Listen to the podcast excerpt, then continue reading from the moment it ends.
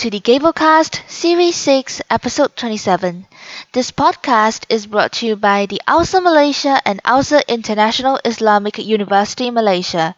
This episode is titled The Protection of Women and Children Against Domestic Violence During COVID 19. We hope you guys enjoy the episode.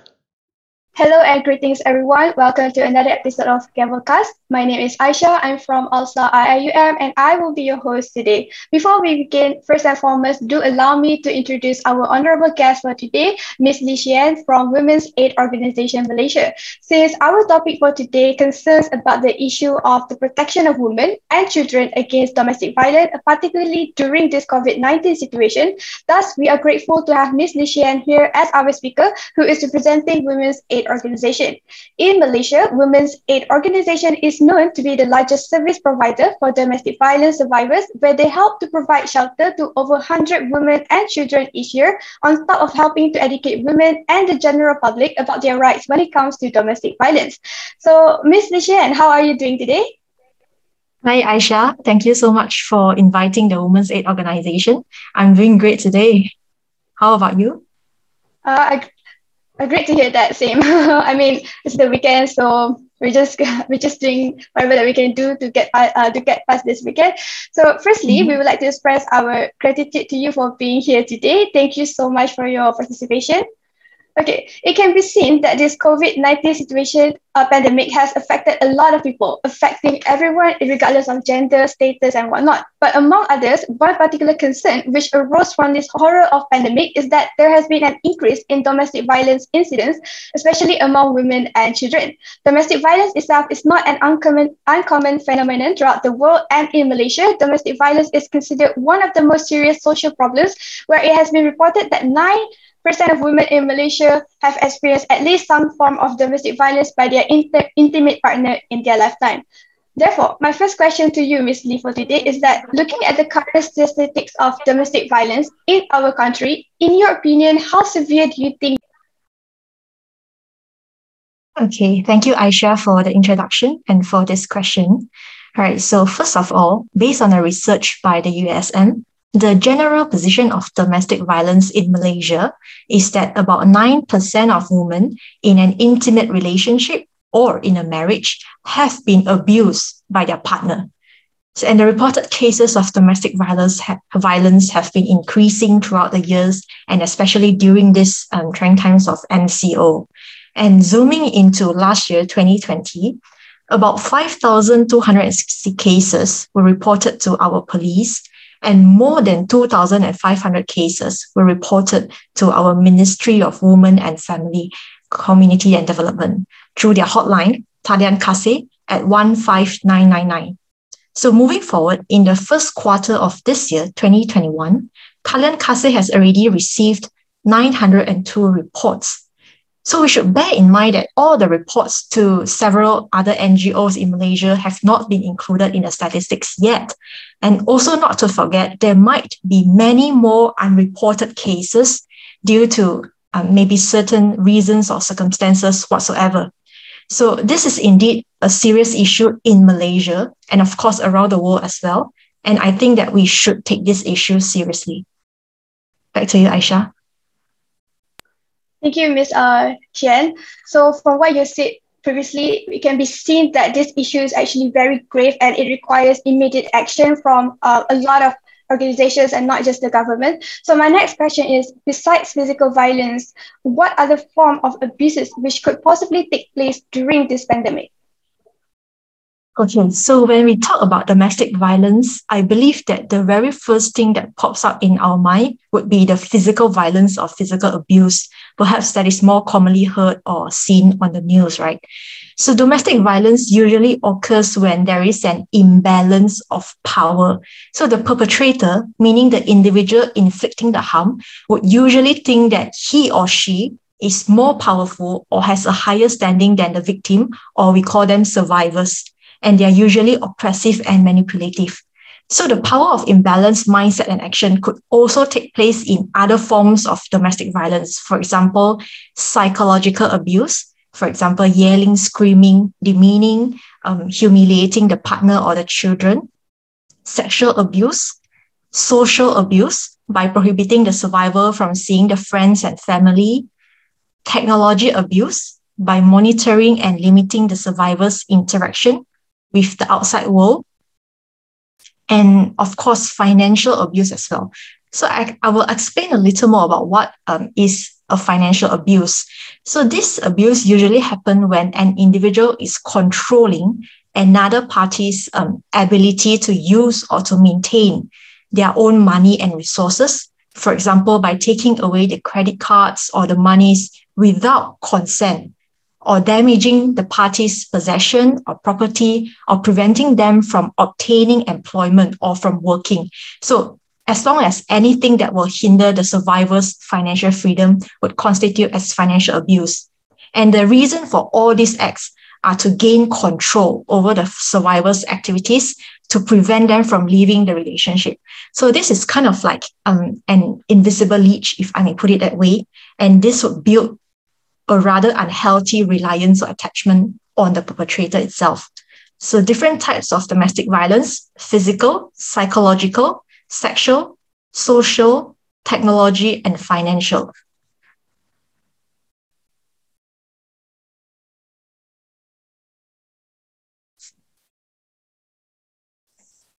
Uh, sorry, sorry about that. So thank you, Ms. Yan, uh, for your clear and long explanation. So from what I can gather, at the end of the day, it's the power of imbalance that can actually lead to domestic violence and not just physical violence itself. So now that we already have a clear picture on the current situation of domestic violence in Malaysia, we shall now look at the impact of COVID-19 towards this issue. So firstly, uh, Ms. Yan, do you agree that this pandemic has actually helped to further aggravate the issue of domestic violence involving women and children in this uh, country? If you may elaborate more on that. Yes, I would say so. So, beside then the power of imbalance that we have just discussed previously, one of the reasons that caused the ex- escalation of domestic violence in this pandemic uh, could highly be possible of the increase in the potential triggers of the domestic violence. So before we move on to the potential triggers, we shall first look at the cycle of domestic violence. So usually in a cycle of domestic violence, they, uh, it constitutes of four stages. First is the honeymoon stage, whereby the survivors would be loved and cared by the perpetrator a lot. And then we'll be moving on to the tension phase, whereby the tension will start to pile up. And then it would lead to the violence phase. So between the tension and violence phase, there would be a trigger point in somewhere which would cause the outbreak of the violence by the perpetrator. And after that, it would be the fourth phase, with uh, which is the reconciliation phase, with, with all the promise and apologies. And so this is the point where the survivors would usually try or they would disregard all the violence that they have suffered so far. And then they would start the cycle again and again honeymoon, tension, violence, reconciliation again. All right. So in this pandemic, I observed that the two main triggers that are causing the outbreak of violence are firstly, financial difficulty, and secondly, social isolation. Right. Financial difficulty. Of course, this pandemic has affected the economy brutally, and many people has lost their job or has suffered a pay cut so this tends to increase the stress level of the affected individuals. And the increasing stress level would definitely act as a trigger for the perpetrator to explode or for violence to happen, you see. And moving on to the social isolation, because people are not allowed to travel or to hang out for social events during the implementation of this MCO now. So many families are to spend a lot more time together during this pandemic in an enclosed property or their enclosed house. And arguments and conflicts tend to happen all the time due to maybe lack of personal space or stress. And all these would be triggers of domestic violence. And not forgetting to mention alcoholic drinking habit uh, would, would constitute to the violence as well. So two main triggers uh, during this pandemic, financial difficulty and social isolation. Okay, just to uh, just to reinstate by what you said, the two main triggers uh, which cause uh, the which help to further aggravate this issue of domestic violence in this current uh, pandemic situation is because of financial situation and also because of the uh, self-isolation, uh, probably due to the restrictions of movements and also the policies of lockdown. So um, referring to what you just said just now, my next question is what are the current existing safeguards for those women and children in Malaysia? For example, in terms of legal protection, what are the measures that the victims can possibly take? Okay, so the very first thing that the victim could do is ask for help. From who?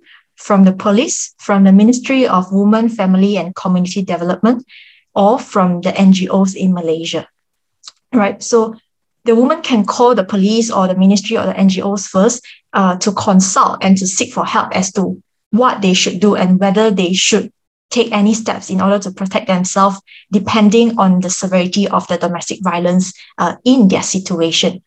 So the second step would be deciding on whether to apply for an emergency protection order, or we call EPO, from Jabatan Kebajikan Masyarakat or if if the survivor does not know how to do so, they can just call the Talian Kasih by our ministry at 15999, or they could also call the Women's Aid Organization for help. And our hotline would be 3000 8858. Okay, 3000 8858.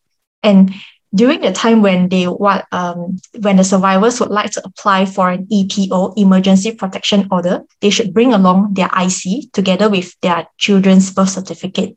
So this emergency protection order is an order to restrict or to prohibit the perpetrator from going near to the survivor in order to prevent them from harming the survivors further. And this EPO would last only for seven days. During this seven days uh, span itself, the survivors should make a police report if they haven't done so. And the police officer, or we call it uh, investigation officer, will start an investigation before charging the perpetrator in court. So due, uh, between the time span of after making a police report and before the perpetrator is being charged in court, the survivors can actually apply for another protection order. So this second protection order would be called as interim protection order, meaning temporary protection order. And basically, this is uh, almost the same thing as the emergency protection order, just that uh, the survivors have to apply to court to obtain this IPO by bringing along their police report, the police referral letter, their IC, and the children's uh, birth certificate as well. And this IPO would last for one month. If at the end of uh, this one month, the per- perpetrator has not been charged to the court, please, please, the survivors should reapply this interim protection order again in order to protect their safety. Okay, now we'll be moving on to the last kind of protection order, which is uh, we just call it protection order. So if the perpetrator has been charged in court, then the survivors could apply for this protection order. And it could be permanent or for a longer period, depending uh, to the decision of the court. But this would definitely last longer than the previous EPO and IPO. All right.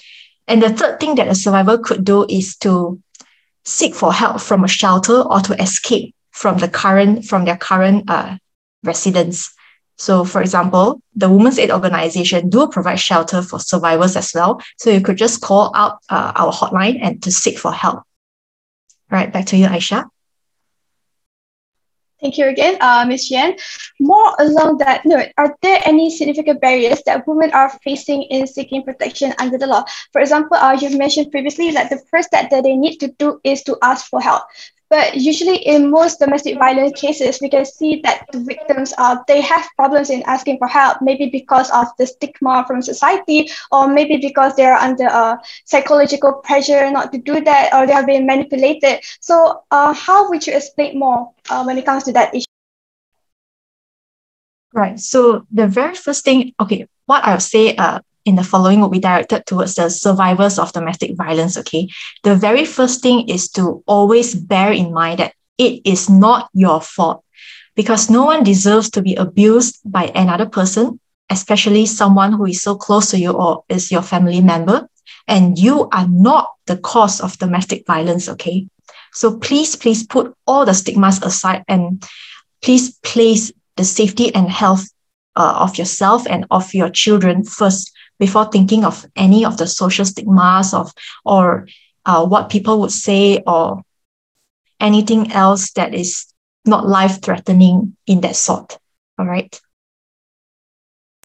Uh, I agree with you, Ms. Chian, particularly on that matter. It's because I think that one of the reasons why a lot of victims are very scared uh, to ask for help is because of all these things, uh, stigmas, and also because uh, not many people understand uh, that they have a lot to sacrifice or they have a lot to risk actually uh, in return to uh, in return for help.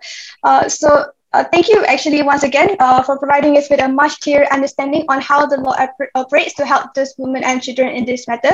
So moving on to this next part in which um, in the event that one was a victim of domestic violence, then how could this person possibly recover from their trauma? All right. The very first thing is um, the same as well to reach out, to reach out and to ask for help. You can ask for help from any person, for example, from other family members, from your relatives or friends, and also can ask for help from the NGOs by calling our hotlines for some counseling sessions, and even do visit a psychiatrist or counselors if you require the help or the medication. Okay. And another important part is um, the self enhancement of survivors. So it is very important for the survivors to increase their self confidence and to be able to socialize normally. But of course, I believe this will definitely take a lot of time and effort for them to walk out of their trauma and to um, socialize uh, normally back in society again.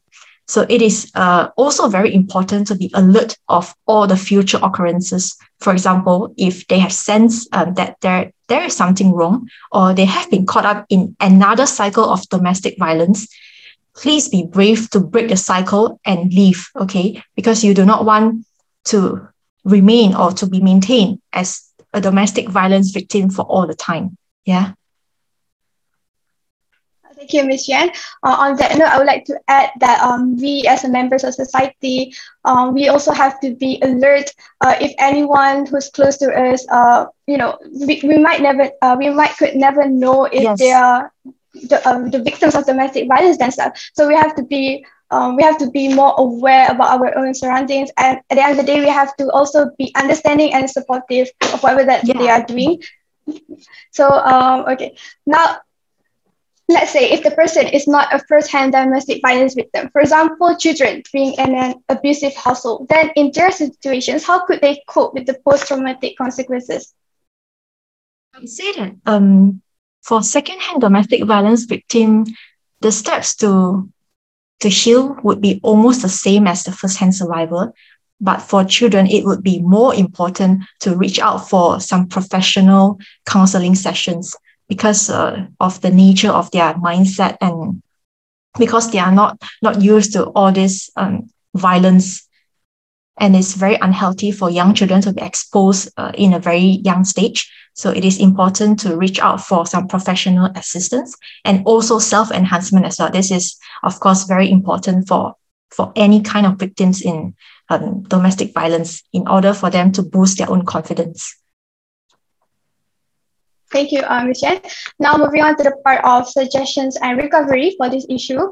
What are your thoughts on the inadequacy of law in this country from the aspect of enforcement or protection given to the victims of domestic violence? For example, uh, are there any specific loopholes in law that we have today? Okay, I would say that the more problematic aspect is the procedural aspect. So, for example, I've heard of a case whereby the police only accepts reports made by the victim or by the survivor herself, but not any of her family members. So, in a case whereby the victim um, is confined or could not uh, make a police report on her own, then there will be no action taken by the police. So, this is a very, uh, very serious issue, actually. And the second issue would be evidence collecting, right? So, as we all know, in law, uh, evidence is very important. So, if you do not have enough evidence, the police might not be able to charge the perpetrator in court. So it is very important to remind all the survivors to make sure that you collect evidence, make sure that you take pictures of your injuries, make sure that you get your medical report if it is possible, video recording of the happenings of domestic violence, voice recording, or even screenshots of all the threatening messages. Okay.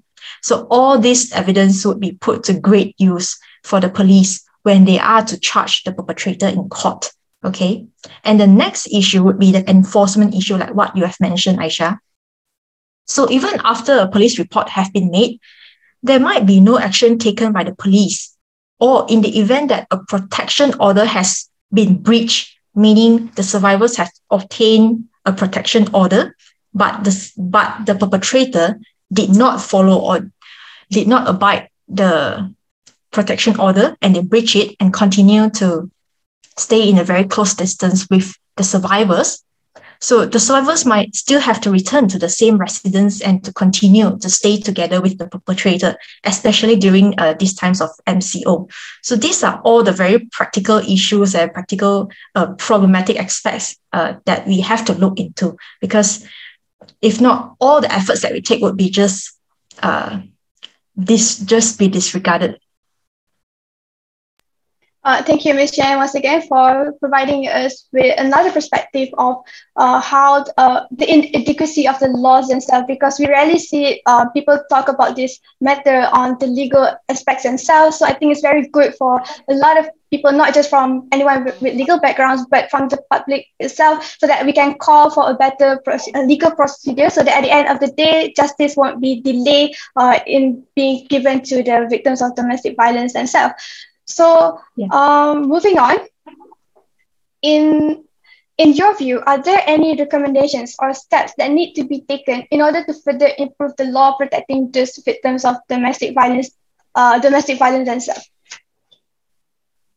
Okay, I would suggest that the government to put more focus on this uh, severe issue of domestic violence and to put more pressure on the authorities to take a more proactive role in combating the domestic violence and uh, from the pers- uh, from the perspective of the authorities, they might consider of having more flexibility in handling these kind of cases. For example, it doesn't matter who the report maker are as long as um, the case is being reported and also to speed up in their actions.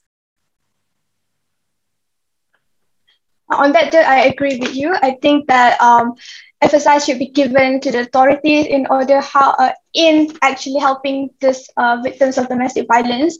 So more along that line, how can society possibly help to mitigate the issues of domestic violence during this pandemic, especially where we know that there are policies of lockdown, restriction of movement. So how can we members of society can help those victims of domestic violence?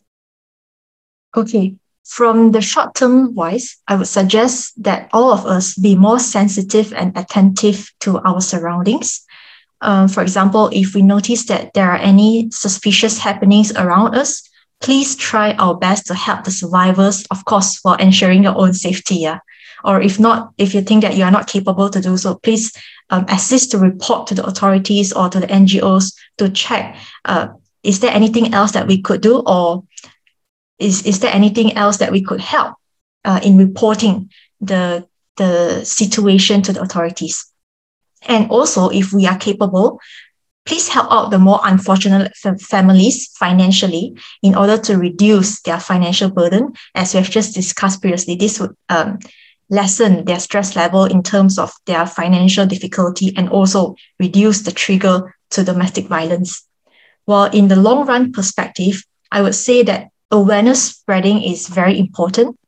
So people should be aware that domestic violence is wrong and should not be tolerated. So there is no inequality of level between humans.